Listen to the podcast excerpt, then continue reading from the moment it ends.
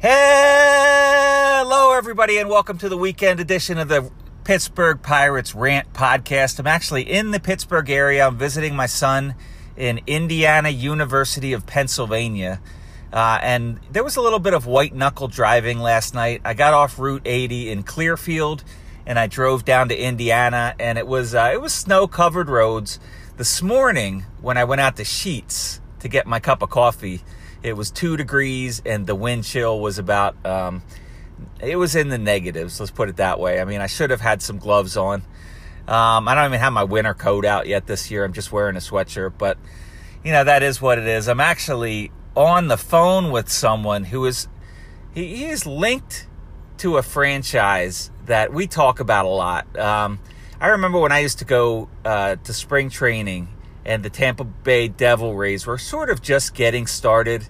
And uh, there was a, a big thing in the Sunday paper, shows you how long ago it was, and it was talking about how the Tampa Bay Devil Rays were um, getting their uh, minor league system together and they were improving, you know, and, and I was like, I sort of like this team, right? Um, so I was reading a little bit about that. And since then, you know, whether this was what, 10, 15 years ago, um, since then, they have had a lot of success. And the thing that always amazes me about Tampa Bay is there's so many things that amaze me because they're always ahead of the curve. Um, but the thing that I probably is the main thing that amazes me is you have teams like the New York Yankees, the um, Boston Red Sox. You always have like um, Toronto Blue Jays trying to win, you know, spending money, and somehow the Tampa Bay Rays, which they they dropped the Devil years ago, but the Tampa Bay Rays managed to not only compete, um, but they've actually won this division a few times. Um, I watched them lose to the Philadelphia Phillies in 2008. Um, back when I was a Phillies fan, I had tickets to Game Five in Philadelphia. Um, that was a lot of fun. I mean, actually being there for the World Series. But anyway, um, I have Kevin on the line from Locked On Rays to really give us an idea of what's going on down there in Tampa. Uh, Kevin, are you with us? Yes, I am. Yeah, pleased to uh, join the podcast. Looking forward to it. Yeah, man, I hear that it's a little chilly in Tampa, at least for you guys. Yeah, 50 does qualify as chilly, but uh, it's pretty windy, which you know makes it feel like it's 30, 35. So people are uh, people around here are absolutely losing their minds. I couldn't imagine if you know the equation what that would do. But uh, and it's today is Gasparilla, which is you know the big annual parade for the Tampa Bay area, where you know thousands, if not hundreds of thousands, converge on Bayshore Boulevard in downtown, and you got the whole beads and the celebration of the Pirates, and it, it's a whole thing. But I think that. Uh, despite the cold, people are going to uh, weather this storm because you know, they've been cooped up a little bit with COVID and so forth. So I think it's going to be one of the, the crazier, wilder Gasparilla parades and shows, um, despite the uh, chilly conditions out there. I won't be there personally. Uh, you know, if it gets below, uh, gets below 62, I usually stay indoors. So, uh, you know, I'm not, I'm not adjusted yet to it. So it'll be, it'll be interesting. I'll just stay inside, watch sports, read about the Rays, and, and go about my day that way. Yeah, man, how funny is that? That I'm with the Pittsburgh Pirates podcast but the Pirates um, down in Tampa are a big thing. I mean, you have the Buccaneers. Um, you have a place that we were talking about, Ybor City. Um, and a lot of the bars down there have like a pirate theme. Um, that is yeah, that is the case, right?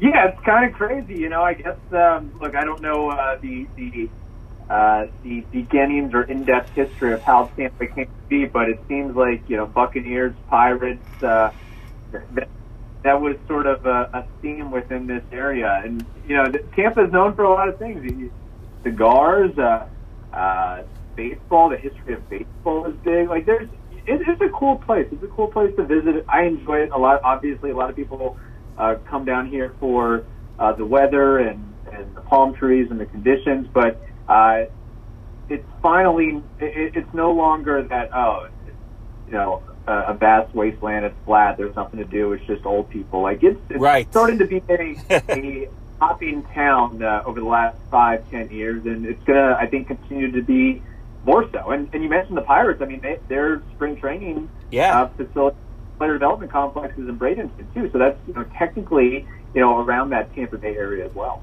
Yeah, Bradenton actually beat the Tampa Bay Yankees or the Tampa Yankees in the playoffs last year. It was a good it was a good battle, but um, the Bradenton um, Marauders, which is another pirate thing, actually beat the the Tampa Yankees, and the Tampa Yankees are always good. I think because not not because of draft picks, but they use they spend a lot of money on those international guys. Like they have a big presence in Venezuela and um, the Dominican and places like that.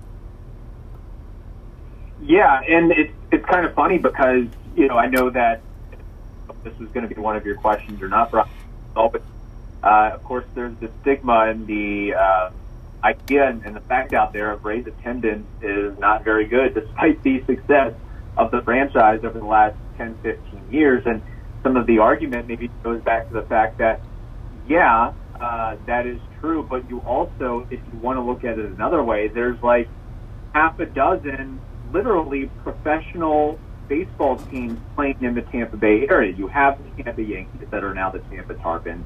You have the Clearwater Threshers. You have the Lakeland Tigers. You have the Dunedin Blue Jays. You have the Bradenton Marauders. Uh, there's another team or two that I'm forgetting as well. So it's like that. You've got they're competing with, and, and even if those um, those single A ball clubs are only drawing a thousand, fifteen hundred nights, that's still you know takes away from you know people that may otherwise, some of them may otherwise have gone to a Major League Baseball or changed or, or altered their allegiances to some extent to the Rays. So it's like, yeah, uh, it, there's a lot of competitive forces. Not to mention you got the beach and and uh, other things to do in the Tampa Bay area besides watch a baseball game, but and the uh, the location of the stadium. But it's like, yeah, there's, it, if you want to look at it brass tacks, there's like you know, five, six uh, professional professional baseball teams playing in, in Tampa Bay.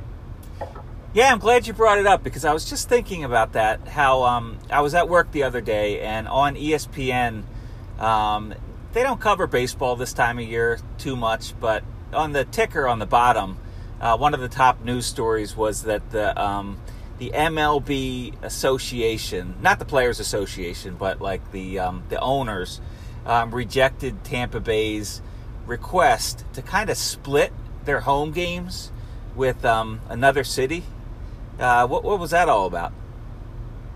Yeah, it, this has been a uh, running thing. So it's what uh, two and a half, three years in the making now. Uh, since uh, Rays owner Stu Sternberg announced this novel idea or plan to, hey, um, attendance isn't working out here. We got to figure out something to also to, to keep baseball in the Tampa Bay area, but also, uh, you know, put a not just a competitive product on the field, but draw enough revenue to have uh, competitive payrolls and so forth. And it was uh, part of the plan was, hey, have half your home games in the Tampa Bay area, have half your home games in Montreal or some other city, and it's kind of been, you know, there there've been news reports and leaks here and there. Nothing really uh, totally matriculated. It was just like just kind of a weird weird situation. Like it was always out there, and a lot of people thought and believed that hey, this is just a ploy to get a brand new full time stadium somewhere else, whether it's in Tampa Bay or or Nashville or Portland or otherwise. Um, but I think, uh, and originally Major League Baseball had given, I guess, uh, the Rays front office and ownership group be okay to look into the plan and, and look into the, the feasibility of it. But then, of course, the executive council kind of uh, pulled the rug out from the Rays surprisingly uh, within the last week or two. And some of that, I think, uh, the the idea out there is that you have this uh, at times heated negotiation between the Players Association and the union, and this was really going to be a non-starter and just really complicate matters for the forthcoming CBA and labor agreement. Oh yeah. So they just hey, we're going to put the kibosh on this. they killed that first. Yeah, they just yeah, killed it. If we can't, if we can't have this um, over our head and players and, and everybody asking, well, the players are going to have to get two homes. They're going to have to have two different insurances. What about getting in and out of the country? And that's the other Yeah. thing too is that you know, I think you know maybe this plan could have moved along and progressed in a more rapid manner, if not for the pandemic, if not for COVID, because you look at how Florida and parts of the United States have, have Oh, yeah. dealt with COVID situation, and you look at what Canada and the challenges that that has brought. You look, look at the Blue Jays, what they've had to go through playing in Dunedin and then playing in Like Buffalo. Buffalo, yeah, some Buffalo stadium I never heard of. Yeah, Yeah. it's just another. It's just another headache of like, no, Yeah. we can't. It, it's a great concept, but when you have a pandemic, when you have something that uh, two countries have different ideas and opinions on, getting in and out of the country, and then what do you, you know, uh, players with families, that creates a whole issue. The taxes, um, it, it's Yeah. a whole, it's a big, big issue, and not not to mention just like the Rays have had a, a big enough problem in time building a new stadium in the Tampa Bay area and finding financing for that. So you're going to also try to find financing and, and build a new stadium in two different cities, two different countries. You, you, you can't even get one in one. Like you just start with that and then go from there. So, um, so that was and, news brought a lot of a lot of joy and a lot of happiness within the Tampa Bay area and within the Rays fan base because, as you could imagine, uh, Rays fans, hardcore Rays fans, casual Rays fans were not uh, very keen on the idea of, oh, our really, really good baseball team and franchise is just going to up and leave in June and play the rest of the season and possibly playoff games in Montreal, and all I can do is watch on TV unless I'm super rich and have a bunch of free time, and then I can fly up to Montreal and watch a game. Uh, that's not really a great uh, option, Bob. So, uh, yeah, so that that was also out there um, in the ether too. So, but there there was also a little bit of trepidation of saying, well, you know, the Rays had all but said, yeah, we promise that with this split city scenario, we will have a ballpark. We will have a team to some extent in Tampa Bay. But now, with this off the table, there is some, I guess, I don't want to say ne- negativity out there, but there is some thought of what to stop Stu Sternberg and the Rays ownership group and the front office from saying, you know what, we just have not been able to put a deal together in Tampa, St. Petersburg, or Yeah, otherwise. man. Let's see what let's see what Nashville has to offer. Let's see what Charlotte has to offer. Exactly, what- those cities, even like Mexico City or something, or like the Dominican. And uh, it, it's funny because it's a novel idea, but I was going through this in my head too. Like, obviously, the players' union is too powerful to ever have or ever okay a um, a salary cap system. So, if you were to uh, have a salary cap system, Major League Baseball owners would probably have to shut down for at least an entire season. You'd have to be dealing with replacement players, and it would just kill the sport even more than it's dead already. But my novel idea was, um, you know, you could now you have the Pittsburgh Pirates with a forty million dollar payroll, and you have the Cleveland, you know, the team formerly known as the Indians with like a sixty million payroll. What if you what if you combined those two teams and those two resources, and uh, and combined you know a team because those two teams are pretty close to each other, and then maybe you could think about competing with the Dodgers or the Phillies or the Yankees or whatever. But that that idea on Twitter went over like a fart in church with this with the Pirates fans. They they were like ripping me a new one. Hey, it's always good to get a, give a hot take out there every now and again. Yeah, that was a take that I just woke up and said, "Well, what what if?" You know. Yeah, and there, you know, there's so many other things within this, um, you know, split city proposal or plan that was uh, tried to be put in place. Like the, it, it's kind of a lesson in uh, bad PR and how to go about it because the Rays were actually considering and, and almost did until they got so much pushback of putting a sign in the outfield, uh, like a banner ad, uh, during the playoffs of promoting the Montreal split city proposal. And it's like Yeah. they're doing that Yeah. time of year that won 100 games, that won the AL East, and you know every every outfielder is going to have to look at that. Every fan is going to have to look at that at Tropicana Field. It just totally buries the mood, and then they they backtrack on that pretty pretty quickly. And then just everything that's come out about it, they've tried to do some you know media partnerships where. And, and trying to get in bed with some of the media outlets to hey you know really promote this plan and, and put it out there no it's it's really good yeah see look you got to look at it this way and just the fans were just never They're not never buying bought it. You know.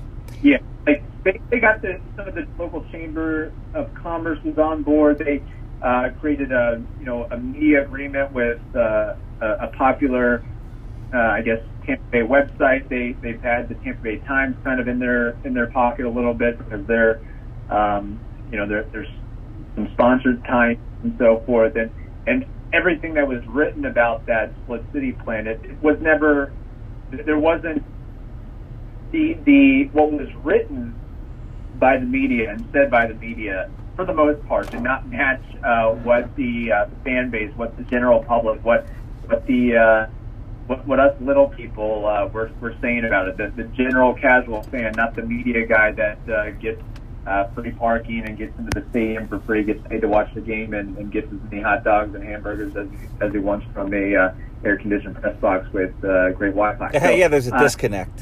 And, and yeah, there, this whole CBA thing is about disconnects. I mean, uh, these guys are talking in different languages, you know. Um, yeah, yeah. There was a lot of that too. So it was just it was just a mess. But I, I got to tell you, at the end of the day, I think that um, it's going to be worked out where the Rays are going to they're going to have a new full season home, and I think it's going to be in the heart of Ybor City. They've been looking That'd be at awesome. Site. Yeah. You need that. Yeah. You need like a neighborhood because I've been in Chicago, which is the number one baseball neighborhood because um, you go for blocks and blocks of bars. And then I've been in Boston where you have like tons of Red Sox bars. You know, the stadium's right in the neighborhood. Um, that's a big part of it. Also, um, it's just like the Trop. People have said that it sort of has like a dead fish feel sometimes because it's air conditioned and because it's, um, you know, uh, you're not really um, I don't know, you're not really like exposed to the elements, you know. You don't really have I don't know what the view of is the outs of the outside is from the trop, but I understand that it's um you know, it's got a roof, right? It's usually like 70 degrees air conditioned. Yeah, uh, let's put it this way: like a warehouse. It's not aesthetically pleasing. Like if if anything, like if you're driving across the interstate in St. Petersburg and you see the trop, you would think like, what? Why did they put a big wastewater treatment plant? In the Oh, of man. city? That's Yeah. kind of the vibe it gets, and not to mention just the location. Like St. Petersburg, it's not necessarily a stone's throw away from the heart of downtown Tampa. Oh yeah, what about the traffic on that road? The road that goes by um uh the Buccaneers Stadium? It's just yeah, like Dale Oh yeah, the Dale Mabry Highway or whatever it is. That it's just like the traffic's just gotten worse and worse because you were telling me about how you know the the city continues to build up with new stuff. Right, absolutely. And there's just this kind of it's odd because like yeah, the the drive across the bridge from Tampa to St. Petersburg, if maybe you know on a good day it'll take you 35 minutes, 40 minutes. Now if you're trying to go up during rush hour on a weekday and trying to get to a ball game at seven, it's really a pain in the ass. Uh, I'm sorry, I said pain in the butt. No, that's okay. You can curse on it. and, and. Um, wow, that just shows you my true emotions there. Uh, Yeah. Pain in the butt, Definitely. a headache. Then, you know, getting in and around the ballpark is easy. It's a lot of one-way streets. The parking's a mess. Like, honestly, I mean, between you and me, uh, the games I like to go to are not when the Rays are facing the Red Sox or the Yankees, uh, but when they're facing the Orioles. So I can get in and out of the, the ballpark. Yeah. No matter if it's a ball game and the, the Rays are winning 15 to 1, it's like, at least I don't have to deal with the headache of sitting in traffic and, you know, maybe I, I might get my front or back bumper hit. And yeah. just, Oh yeah, I got rear-ended in Tampa one time. I don't know. There's a lot of people that um, there's just still a lot of older drivers and a lot of people that are under the influence in that area. I don't know. Man, it's, yeah, you the, got the you- driving's not the best. It's, it's the perfect storm of you have um, you have uh, the the elderly population, you have uh, visitors and tourists that don't know what they're doing or don't know where they're going. Uh, you have uh, young young drivers that are just out of their mind, like Yeah, driving too have a lot of fast. Yep. You know, a lot of people come to the, the Tampa Bay, Florida area to party and have a good time. So you get the the inebriated and, and people on drugs. So it's just like, man, it's a lot of people without insurance as well. Like it's it's a total total mess, and that's why I think. Uh, I mean, side note, like insurance rates in Florida are so high. Oh yeah. Uh, well, what about flooding too, with like climate change and stuff like that, and the storms, the eroding of the beaches, you know, all that stuff.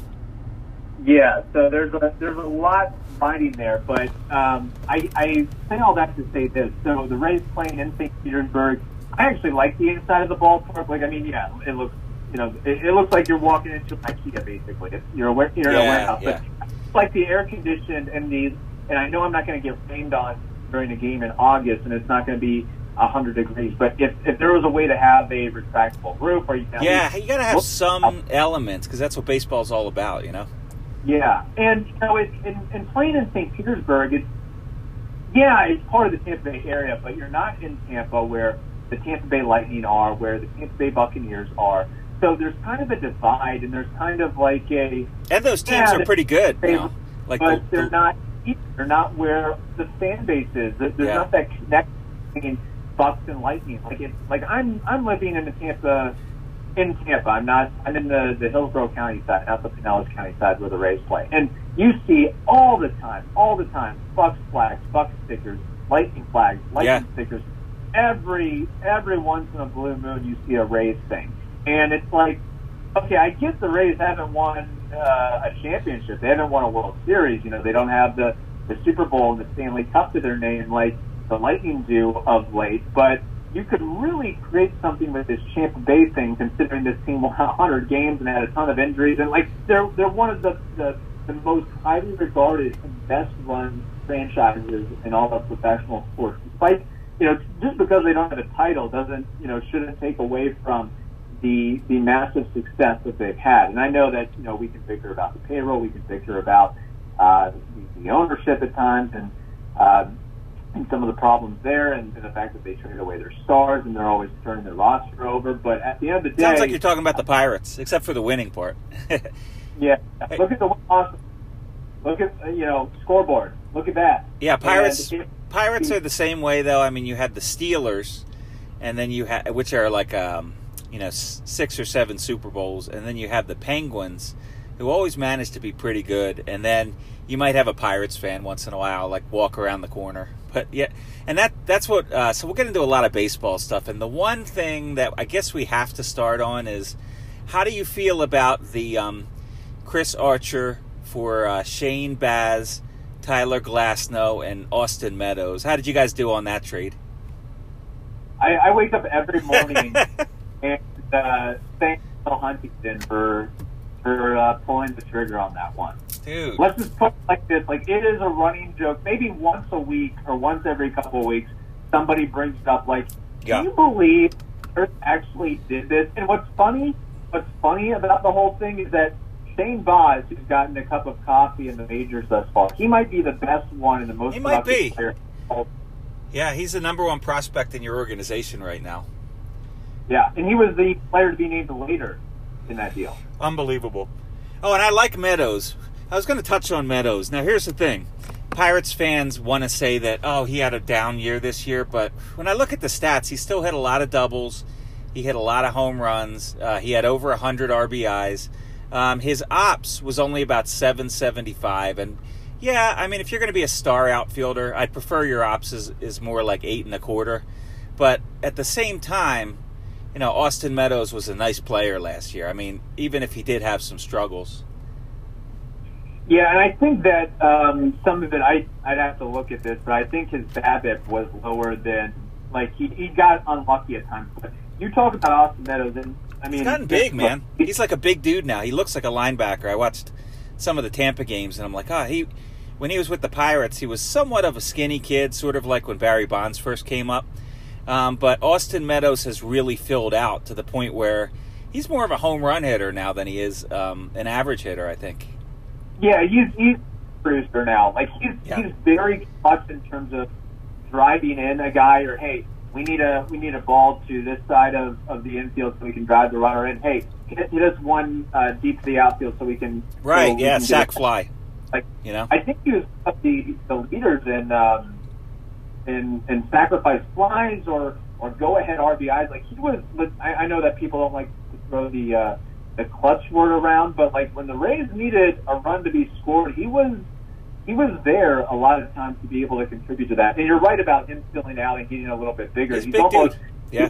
he- yeah, he's got point. Like the defense is not very No, good. no. And- Yeah, maybe he'll be your DH this year, though. I don't know, or not. Yeah. prob- Probably not Yeah, this year, but maybe at some point. Yeah, at some point he's going to have to move to full time DH, and or I've, I've thrown out this suggestion, maybe try to give him some work at first. I mean, the Rays have Yeah. shown in their history, you know, they'll they'll put a uh, you know they'll put a construction cone at first if, if that construction cone can hit 25 bombs and an eight for OPS. So uh, that that's the other consideration that I threw out there. But no, Austin Meadows is a really good player. Now he might be, you know, a trade candidate at some point because At some you know, point. the Rays Yeah. yeah, the, the Rays like their defensive versatility and um, and they they kind of uh, play the aging curve uh, more quickly. Right. You're others. 27. You're getting old. Yeah, for the Right. So Yeah. uh, yeah, so that that might be in, in going through arbitration. That's the other thing. But I mean, for a guy that you know put up those numbers on uh, a salary of like five six hundred thousand dollars, I'll take that any day. And it's not like Austin Meadows had to be. It's not like Austin Meadows was the savior for the Rays. He was a really really good complementary piece. There were other guys that you know you didn't need him to be your your cleanup hitter. I mean, you got you had other guys in that lineup that could uh, handle that role and, and contribute. But no, he was a really really nice piece for the Rays last year. I'm trying to look at yeah. So his BABIP was 249. So I think he got you know squeezed at times here and there, but maybe some of that is just not being able to. Um, I don't know. Maybe he's hitting hard balls into the shift or something like that. Sometimes Yeah. that Uh, hurts your BABIP. You know. Possibly. So, and, and he had, I mean, 2020 was, you know, treated him worse than uh, pretty much any other Rays player because he got COVID. Okay. He unhealthy and, and out of shape and, and never really got settled in. So, uh, I, I would expect him to, you know, to build off 2021 and put up better numbers in 2022 where he finally gets his, his legs underneath him because 2020 was just such, such a disaster for him. Well, if you think about it, maybe he gained some weight, but maybe he also gained some muscle, and then you lose a little bit of bat speed, and he's got to like get that back, and you know he's just developing as a player. But when you talk about, um, you know, the fact that they can move him around, I think it's that flexibility that really like keeps the Rays ahead of these other teams. I mean, there was no other team that had the idea like, oh, hey, let's get a bunch of great middle relievers and let's let's go to the playoffs that way instead of having aces. I mean, that is just an, a really novel idea, but it seemed to work. Yeah, and, it, it's almost something that it was a novel idea, but it was something that the Rays almost had to do. They were it, it forced their hand because Aces Tyler are too expensive, you know.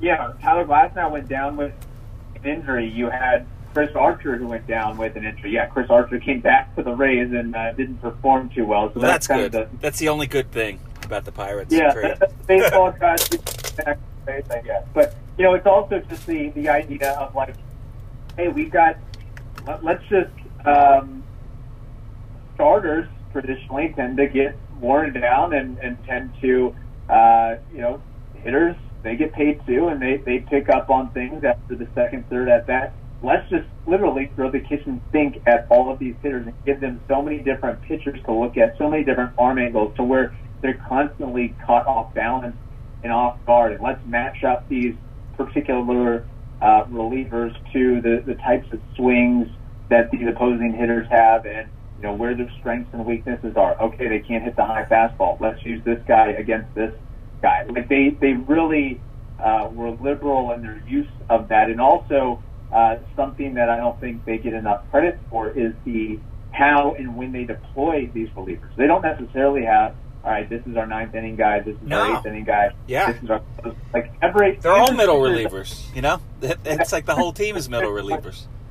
Yeah, basically. Yeah. But I do love that idea because we know that um, most pitchers decline a little bit uh, the third time through the lineup, and I like the idea of you know you have an opener and then you have a starter that goes maybe four innings, four point two three innings or something like that.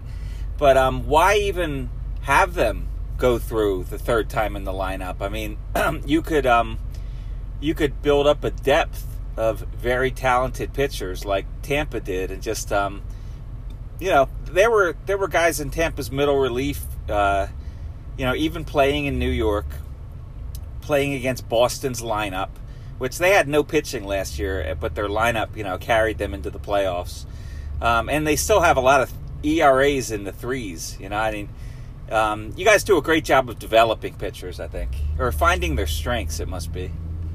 Yeah, they what they typically do is they find you know something that works well for them. They play to their strengths. Okay, this guy, this pitch really works for this guy, and they emphasize that, and they say, hey, you're a talented kid. You you got to professional baseball for a reason. Attack the zone. Play play confident, and it usually works out. And they find little tweaks here and there about pitcher usage, like no, you know what, your your cutter is not so effective. Maybe you just need to scrap that pitch Yeah. or it really, uh, really majorly. And and I, I think other teams can do that, but I don't know if the messaging gets across in the correct way. And, and the Rays certainly have proven in their history of okay, we get, you know, we we bring up no names and they have careers because they listen to what we tell them and they execute what we tell them. So if you want to play in the big league, you better do the same thing. Too. I like that better get- idea. You know, like the coaches should should run the ship, not a bunch of, um, you know, not not Right. the agents or whatnot. You know. No, and, and that it, it all goes back to it's kind of a cultural thing with the Rays is they don't have prima donnas. They don't have Yeah, I like stars that. that are Yeah. million dollars a year. It's it's guys that are hungry and, and trying to make their bones and trying to. I just want to stay at the big league, so I'll do whatever it takes. Yes, you can means- tell Meadows, look, uh, your agent might not want you to be a DH, but we want you to be a DH. You know, like whatever it, whatever it might be. Like, yeah, you know, you might want to be a closer, but we like you better in the sixth inning or something like that. And if the players are buying into it, um, which they seem to be, you know, Tampa is um, is good year in and year out for like I don't know, at least a decade now. It seems like. Yeah. And and winning is contagious too. So when you see the results and it's like, well, we're winning ball games. So so what if I'm not being used against left-handed hitters or left-handed pitchers? Yeah, I'd love to. I'd love to play more often, but I mean the team's winning games. It it seems to be working on the field. So there's there's not a lot of egos within the Rays organization, and I think that goes a long way. And I think that goes, you know, it, it's sort of a, a two-way street, or, or it's sort of. Uh, it kind of works out in a way of yeah we don't we don't pay for a lot of big time free agents or give a lot of long term contract extensions so uh, a lot of these guys are kind of in the same boat where there's not these silos or these these different cliques of okay you have the veteran high paid guys you have the young guys trying to, to make their way uh, you have the, the, the Spanish speaking guys you have the white guys like everybody's kind of kind of gets along and gets together as a family and the Rays do a really good job of building that culture. In fact, I read an article, I think it was on Baseball America, uh, a guy that works for the Rockies front office, ironically. I mean, I I don't know if I want to listen to anything from a, a Rockies front office member, but Yeah, uh, right. he talked They don't know what they're doing.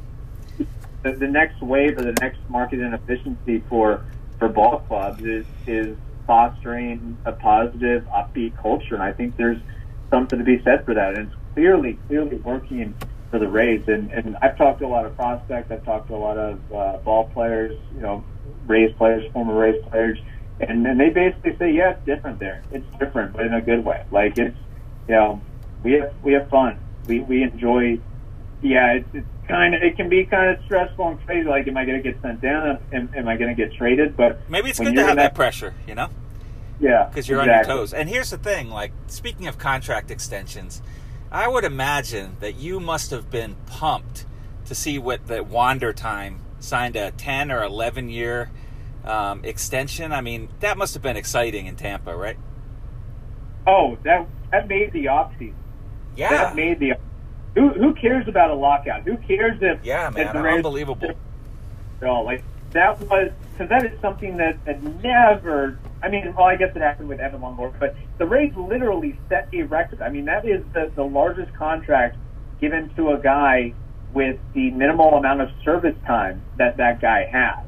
And I'm telling you right now, I've watched Wander Franco for 70 games in the big leagues. I know it's a very, very small sample size, but he is, if he continues to stay healthy and continues to show and, and grow and develop on what he showed this year, he is going to be a Hall of Famer. He yeah, he's the next. of There's no doubt he's the next Bryce Harper, and and he's even more dynamic than Harper in that, you know, Harper's not the best defender in the outfield. Um, it seems like Wander does everything. I mean, is that true? Like that's what it seems like. Oh yeah, he's got a little bit to work on his defense at shortstop. But then again, he's 20 years old. He had just gotten called up to the majors. So uh, you, you could make the argument that Taylor Walls, who uh, is more of a, a better, more polished um, defender, actually, you can't make the argument. He absolutely is. But you let, you let Wander work at it. You let Wander gain confidence and get reps at short. He's going to work out and be a at least an average, if not above average, shortstop. And then you bring that uh, with his hitability and and his bat to baseball skills. It is it is unbelievable. I watched when when I watch him at the plate. First of all, I don't think you know guys that walk in baseball say, okay, a guy walks, whatever. But he takes his his his takes are the most entertaining in baseball because he knows that a pitch is not a strike, and he kind of gives a look to the umpire like, hey you don't call that on me because I know that's not a strike. I got the I got the play discipline. I've got the eye discipline. I, I know what the strike zone is. So the way he goes, he's just a, an energizer bunny. And you know his his approach at the plate, like when you watch him, and if you forget the names and, and you forget the the numbers and, and the ages of these guys, you would say, "Wow, Wander Franco is a more polished hitter than Nelson Cruz. Wander Franco is a more polished hitter than Brandon Lowe." Wander Franco is a more polished hitter than Austin Meadows and Randy Arozarena. Like, and this guy is 20 years old. It's hard to and wrap my head around it. I mean, he's a he's the guy that looks like he's a man playing a kid's game, but he's a kid. You know, it's crazy. The guy yeah. is really. Um, he's one of the good things of baseball, and it's a shame that baseball's so bad at marketing itself because, you know, all we got now is the lockout, and you know, it seems like just this long, cold winter for baseball when we should be marketing guys like Wander Franco, I would think. Yeah, and I look at it like for the Rays to give out 11 years, $182 million to somebody, they know, they know that he's not just going to be good, that he's not just going to be very good, uh, that he is not just going to be great, he's going to be transcendent. He is going to be a superstar. Like, I'm talking in the making of Fernando Tatis Jr. So I'm sure he's in that discussion with Juan Soto and guys like that. Um, yeah, he's, before long he's going to be there. And I think his defense is probably better than um, than that other guy that, uh, like I said, I forget names sometimes.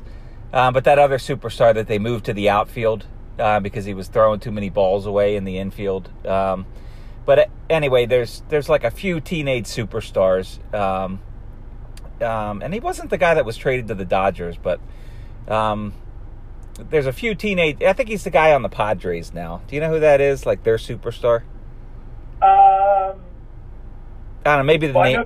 Maybe the name is escaping both of us. Oh, Tatis Jr. Yeah, yeah, yeah. They actually moved him a little because of his defense or because of his bad back or whatnot. But I mean, I think that um, you're always going to have a little trouble with defense. You know, when you're that age and you're first starting in the infield, but um, I, I don't. I mean, if you're finding a negative about Wander Franco, you're really like, you know, it, it it's not easy to do that. You know, you're really splitting no, hairs at that point. it is, and again, we have to look back. And yeah, he's not. Uh, he's not Omar Vizquel over there, but who is like? And he's 20 years old. He's had very minimal reps. He hasn't. He, he never played with this third baseman, with this second baseman. He he he never played at the Trop before in a big league ballpark. He's never had to deal with, okay, take this grounder and hit 117 miles per hour from Giancarlo Stanton. Handle that, buddy. Like, it, it, it, and just like when he got called up to the big leagues, he struggled uh, for the first couple of weeks. He had a great debut and then was really, really struggling. And it got to the point of, is this guy really the real deal? Like, what's going on here? And then after the All Star break, okay, yeah, yeah, yeah that happens sometimes. I mean, the speed of the game's a little bit different, and you're still a kid, you know. Yeah, you never, you know, in the minors, you, you rarely. I mean, and you know, when he, he got called up to AAA uh, in 2021, you know, you're, you're not, you don't see that many guys that are throwing, you know, 94, 95 plus in AAA. They're usually in AA or the majors, or you know, single A, throwing the ball. You know, they don't, just don't know where it's going. But AAA, it's a lot of those like you know veteran trying to get that call up. Um, you're, you're, just not seeing you're not seeing the you know Chris Sales out there uh, in, in AAA. So it's it's an adjustment period for sure.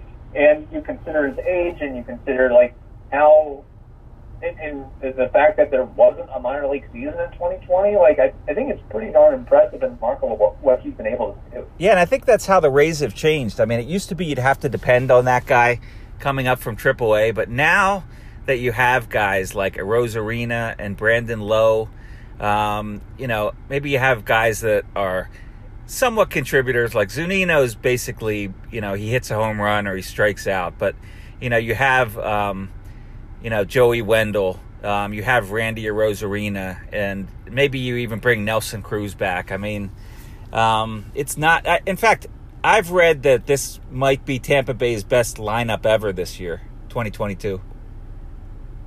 It it could shape up that way for sure. Now there are some considerations as to what they do with uh, Kevin Kiermaier, if it's going to bring Nelson Cruz back, but um, I mean I think it'll be up there as one of the better ones. I mean they they, they had their it was the best off. Uh, the best offensive season for the Rays in history last year. I think okay. they, they they scored the most. I mean, the most runs in franchise history for a season. I think they they scored the most runs or second most runs in the American League. So the offense. Wow, that's legit. insane so you, when you think about it. With yeah, the money they spent, you know. Right. Exactly. So I'll, I'll be curious. Um, you know, I think Nelson Cruz, whether he comes back, is a big consideration. Can Mike Zunino really replicate what he did last year? That's that's kind of a question mark. Um, now, I, I think some of that kind of depends on uh, how impactful this next wave of prospects are. Is, is Josh Lowe? There's always a wave. you guys always have a wave coming in. You know. Yeah. So we'll, we'll see what you know when the Rays call up Bruján and Josh Lowe, what they'll bring to the table and how much of an immediate impact that they'll have. But I, I think it'll still you know shape up to be a very very good offense when you tie in the uh, the, the development and growth of of Wander Franco, uh, Franco, I should say. Um, I'll just be curious to see if you know. I, I think they need another.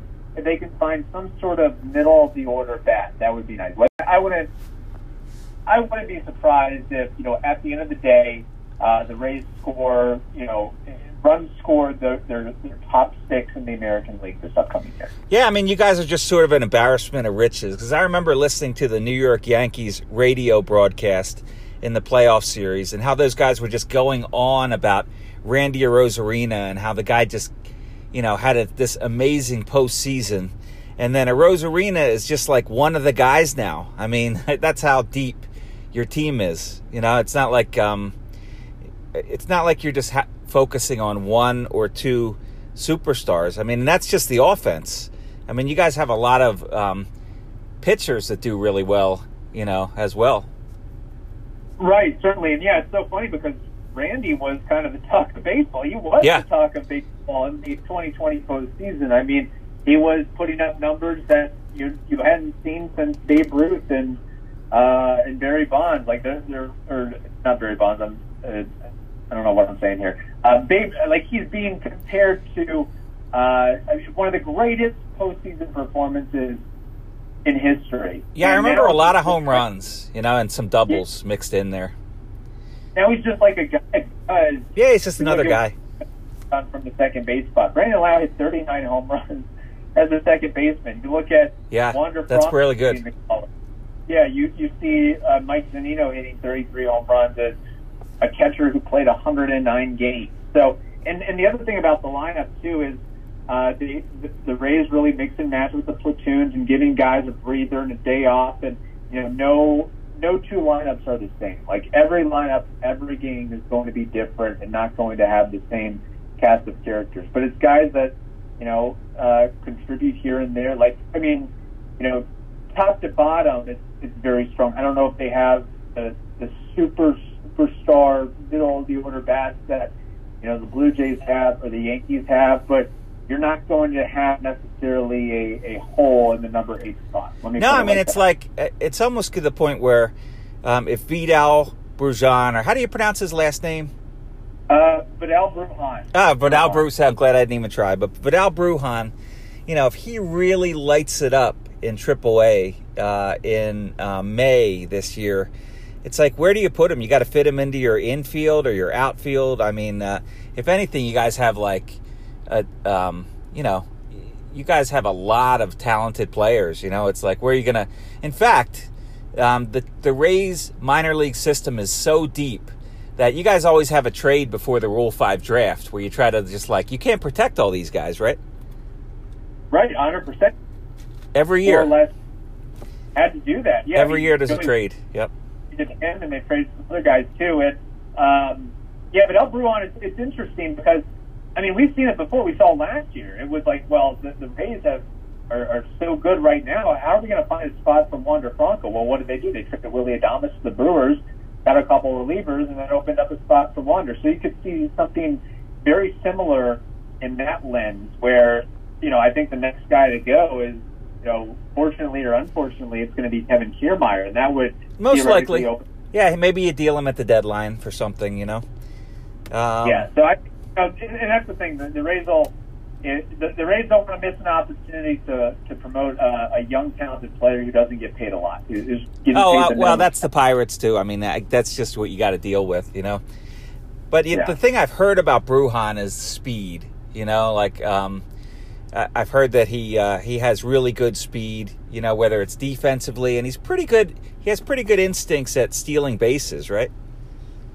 no, yeah. I mean, he's one of the fastest um, players or minor leaguers in baseball. Like his, and, and I think his his efficiency on the base paths is no joke. In fact, let me pull it up uh, right now. Yeah, he stole 56 bases uh, last year. Um, Wow, I didn't know that. Yeah, I just heard that he was fast.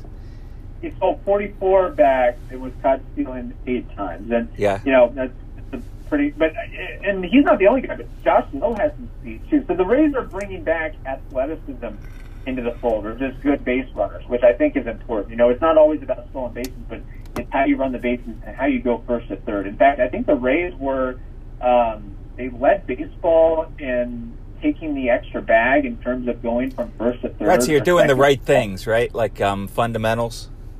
Right, exactly, exactly. And Vidal's not like a he's never going to be a big power guy. And he's, you know, No, they're hoping that he gets on base enough to like um, make a difference on the base pass, right? You know, lo- looking at you know Juan Pierre, uh, uh, Luis Castillo type, basically. Maybe you know a little bit. Those guys were both pretty good, though. You know, yeah. And There's, then, um, there's a role for it. Absolutely. and then with Shane Baz, the thing that I always notice is not just you know he's a power arm like a lot of guys, but when I look at his whip, um, you know sometimes it's like .801 or something like that. Like um, he- seems to have the control. Like he's almost a complete package at this point. I would think. Uh, have you noticed that with Baz? He's getting there. Like he definitely belongs in the majors, and it would not surprise me in the least if before the end of the year, before the end of 2022, that he is the ace of this set. I think he's Yeah. better, he's more talented. Let me say that he's more talented than Shane McClanahan, and he's more polished than Shane McClanahan at his age than Shane McClanahan was at And, his age. and he was a Pittsburgh Pirates draft pick, and that just kills Yeah. us. Can you imagine? Yeah. yeah, we were on the other end of that deal. Can you imagine being on the other end of that deal? Yeah. Well, what's funny, what I find funny about that deal is, didn't the Pirates pay Shane Baz the Oh, four million God. dollars Ah. traded him? I don't even want to know, man. It was bad. They got it lost Huntington his job. Yeah. But that's the thing. Like a lot of these, a lot of these Rays guys are to that age where you would expect them to come up soon. I mean, Josh Lowe is 23, Greg Jones is 23. Um, you know, at some point you have to make room for like a Heriberto Hernandez, a Xavier Edwards, Austin Shenton is 24, Ian Seymour is 23. Like, you guys still have a pretty good system of guys that are ready to come up. At least that's what it seems like to me. What about you? Yeah, it's one of those good problems to have. One of those good problems to have. And I think at, at some point the Rays have so many good, talented prospects that they've got to, they, they just kind of showed their hand a little bit and saying, okay, we're willing to spend money here. We, we just locked up Wander Franco for an extension. So we're semi serious about this thing. At some point, maybe package a couple of those prospects and acquire a Right. Yeah, and Acquire- really go for it, I guess. You know, like really go for it to Yeah. win a to win a um, you know to win a a pennant and a um, World Series. You know, Um, yeah, Right. I hear you. You know, it's a trade. You want to be buyers at the trade deadline, and uh, you know, yeah. I mean, you did get Cruz though, right? Yeah, and, and that was a, again a move that really had to be made because there was going to be the 40 man roster crunch, and the Rays needed that, and, and he helped. He, he was maybe I don't know if he um, he didn't exceed expectations like you know his career set. I mean, he was solid. He, was, He hit some he- homers, I think. certainly, but um, I think you know there was a little bit more uh, meat off the bone for him, uh, and, and some of that Yeah. could have been go, going to a, a division. You're going to a new city in the middle of the season. It's not an easy thing to do. You're trying to get adjusted, and also, you know, he's He's forty, uh, he's right? younger now. Yeah. So, but I think something like that where they they can package up a couple prospects because you can't you can't roster all these guys. You you know at, at some point a couple of these guys might get picked in the forty man uh, or in the Rule Five draft. So like you you've got to and we haven't even mentioned a guy like Curtis Mead who's a fast rising player. from I've heard of him. Yeah, I've definitely heard Yeah. his name on Locked On Prospects a few times. Yeah, he, he could be the next uh, Longo. Like th- this guy is amazing, amazing, and he's he's ranked the Rays number fourteen prospect according to MLB.com. Yeah, and that's is- what which- that's what I tell people is okay. Uh, like my buddy um, Eric Birdland, who's a an Orioles guy. I said I get that the Orioles have the number one farm system, but as far as I'm concerned, like um, it's always the Rays. It's the Tampa Bay Ray way. Like as far as I'm concerned, despite these rankings, Tampa Bay is always the best farm system. It just seems like that's the way it is, you know. Yeah, I mean, if you look at this year, I think I mean the Rays made history. The Rays organization made history when uh, I think. I mean the the winning percentages of their single A team, their double A team, and their triple A team. Like I think they all won their league, or they all had the best record in their league. So not only are they, oh, we have a bunch of good prospects, but they're winning. They're winning on the field uh, with these respective minor league organizations, and that just translates. That just carries over that winning mentality to the to the majors. So top to bottom, I mean, things are going pretty darn right for the Rays, and I think at some point it's just like, hey, you know, let's let's really go for it here. The Rays have never gone for it like right, a big, big trade deadline. Well, I mean, the Atlanta Braves went out and got five relievers, and the guy they got from Pittsburgh, Richard Rodriguez, he wasn't even part of like the big four that won them the World Series. So yeah, I mean, if you want to have a really big trade deadline and go and get like four or five guys, you know, because you have the depth, um, that's probably what the Rays fans want to see. You know, like a World Series. Yeah, that would be nice. one of uh, a handful of organizations that have yet to win, yet to win the big one. So it'll it'll be interesting to see what happens. I mean, the, the Rays have a lot of talented players. It's just about you know finding ways to get them playing time and and maximize their potential. And like there's there's kind of a waiting list as far as guys trying to get to the majors. It So- seems like it. You're, get- you know, they're getting older, like 23, 24. And it's Yeah. funny that you say that's older, but that's kind of how it is now. Like once guys hit double A at age 23, um, teams like the Pirates want to bring them up. You know, like it's kind of unusual to have someone brought up at age 25, 26 anymore. It's just uh, um, the smaller markets want to get these guys up sooner, you know? Yeah, yeah, it's kind of a weird time, and I, and I think that the Rays could be very creative with how they go about this. Like they could, um, you know, maybe they package Kiermaier and Tyler Glasnow in one or two of these prospects, and maybe they get. And, and then the other thing they do is what you know when a, a prospect gets to 22, 23 years old and is in Double A, and it's like, well, you know, at some point we gotta gotta find a pathway for him. They just trade him for a younger 18, 19. Oh, that's what the prospect. Pirates are doing now. They're finally to that point where their um, their system is is pretty deep. Um, it's getting there anyway. So a lot of the Pirates trades are for guys that are like 18, 19 years old. You know, you want to um, uh, start with those guys because uh, you don't have to protect them from the Rule Five draft for quite a while. And I think that when you're the Tampa Bay Rays, you always have to think about the Rule Five draft because um, you know, I mean, people are going to want your guys. You know. Yeah, always. And it's kind of funny because it's like, man, we put so much time and effort into progressing and developing these guys and make them good ball players, and now another team is just, you know, for a small fee, they can just, you know, swipe them up and, and you know, get them for, you know, we, we put all the legwork into this thing, and now they're they're reaping the rewards of us having a great system. It's kind of funny that. I, I think all it is is you have to pay hundred thousand dollars and you have to keep them on your roster all year.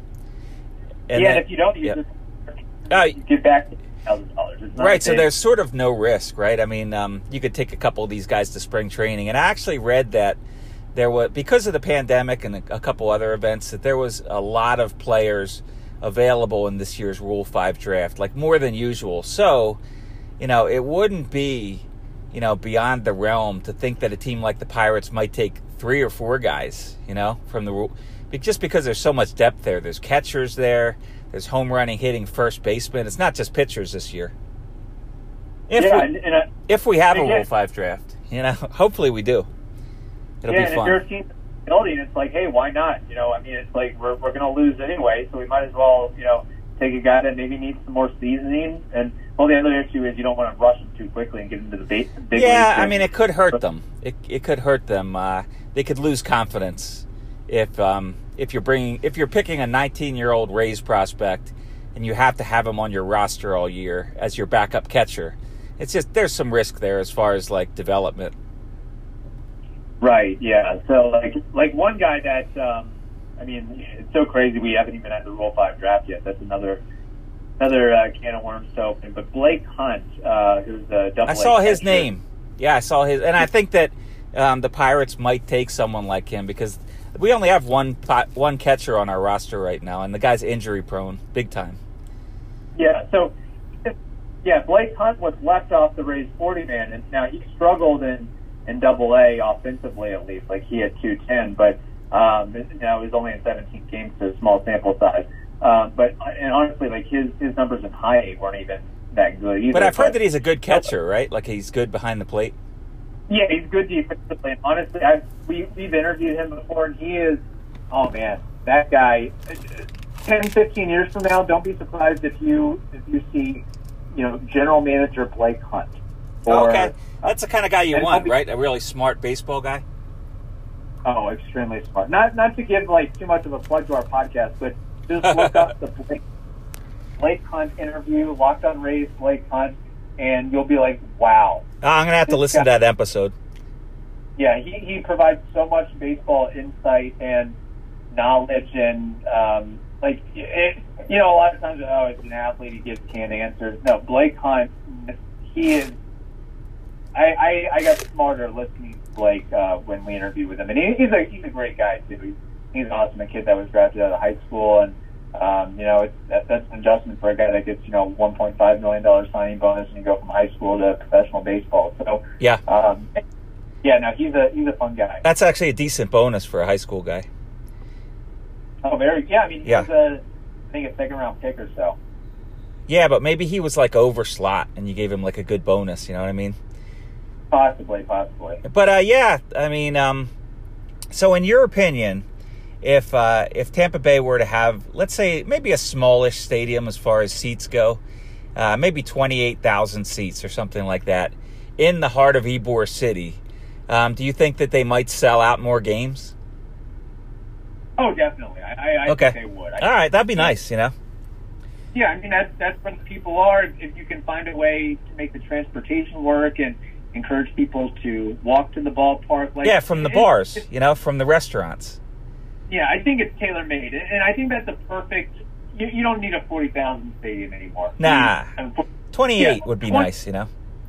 Yeah, make it, make it uh, a boutique facility. Make it nice make it tie in with the history. And it, it's so crazy because like Ybor City in Tampa, there, there's so there's the Tampa Baseball Museum. Like there's so much history with that area. It's uh, fun area, you know, too. Nellis, Rusa, Al Lopez, like it goes on and on with you know the the tie-ins there, and you can really do some creative, fun things. And I think, I mean, it, I, I, I you got to make the, the financing work, and I know that the Rays are trying to get some, some public financing and some sponsorships, and you know, you, I get it, it's not cheap to build a ballpark, but you, you do have to have a covered roof. You do have to have some sort of enclosure there because it it rains.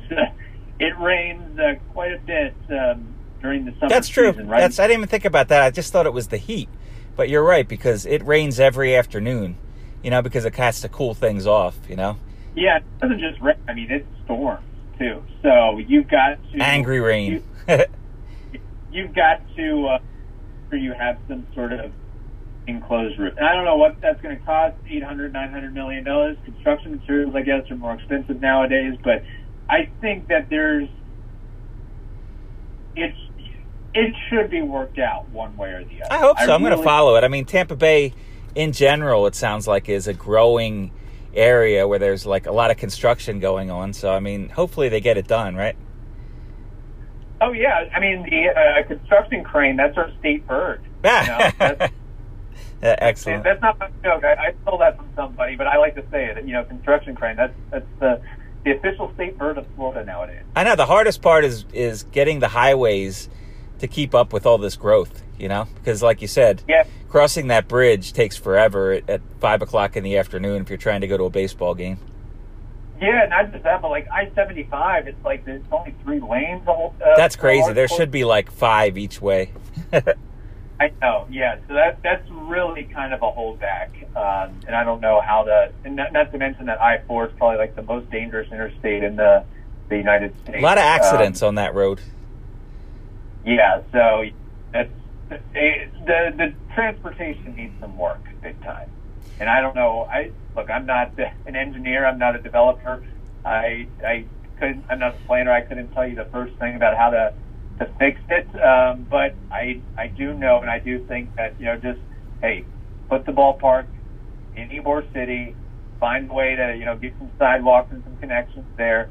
Uh, encourage people to, to Uber if need be. Like it, it shouldn't be that hard to, to make it work. I, I would think. Yeah, and you know, there's a lot of things that we could talk about with the Tampa Bay Ray. Um, for this episode, we'll have to cut it a little short, but uh, you know, during the season, hopefully, we get a chance to talk again um, because there's just so many things with the coaching and the development and finding these guys and you know finding your way through the Rule Five draft and uh, you know. It, and we didn't even really get in as much as we should as far as using pictures and, and stuff like that. But um, but yeah, I mean, can you tell uh, the listeners here um, before we go, like what what kind of things are you into? What's the name of your uh, podcast? Yeah, the uh, the Locked On Rays podcast is part of the Locked On Podcast Network. Uh, the company was started by David Locke, who is the uh, radio play-by-play broadcaster for the Utah Jazz. He actually just uh, called his a thousand. So uh, congrats to him for doing that. But he uh, he had this idea to, to start a podcast network where hey, let's just have team-focused podcasts, and they talk about that specific team every day, whether it's professional or college sports, and it's uh, ballooned up into uh, quite an operation. I like And it. Now, You know, it's Locked Yeah. On Pirates, your team every day. You know, Yeah. it's always a good podcast. yeah, there's symmetry there, and Yeah. um, I'll say this: so the company he it got so big, uh, he sold it uh, to Tegna Incorporated, which is uh, you know a television media production company.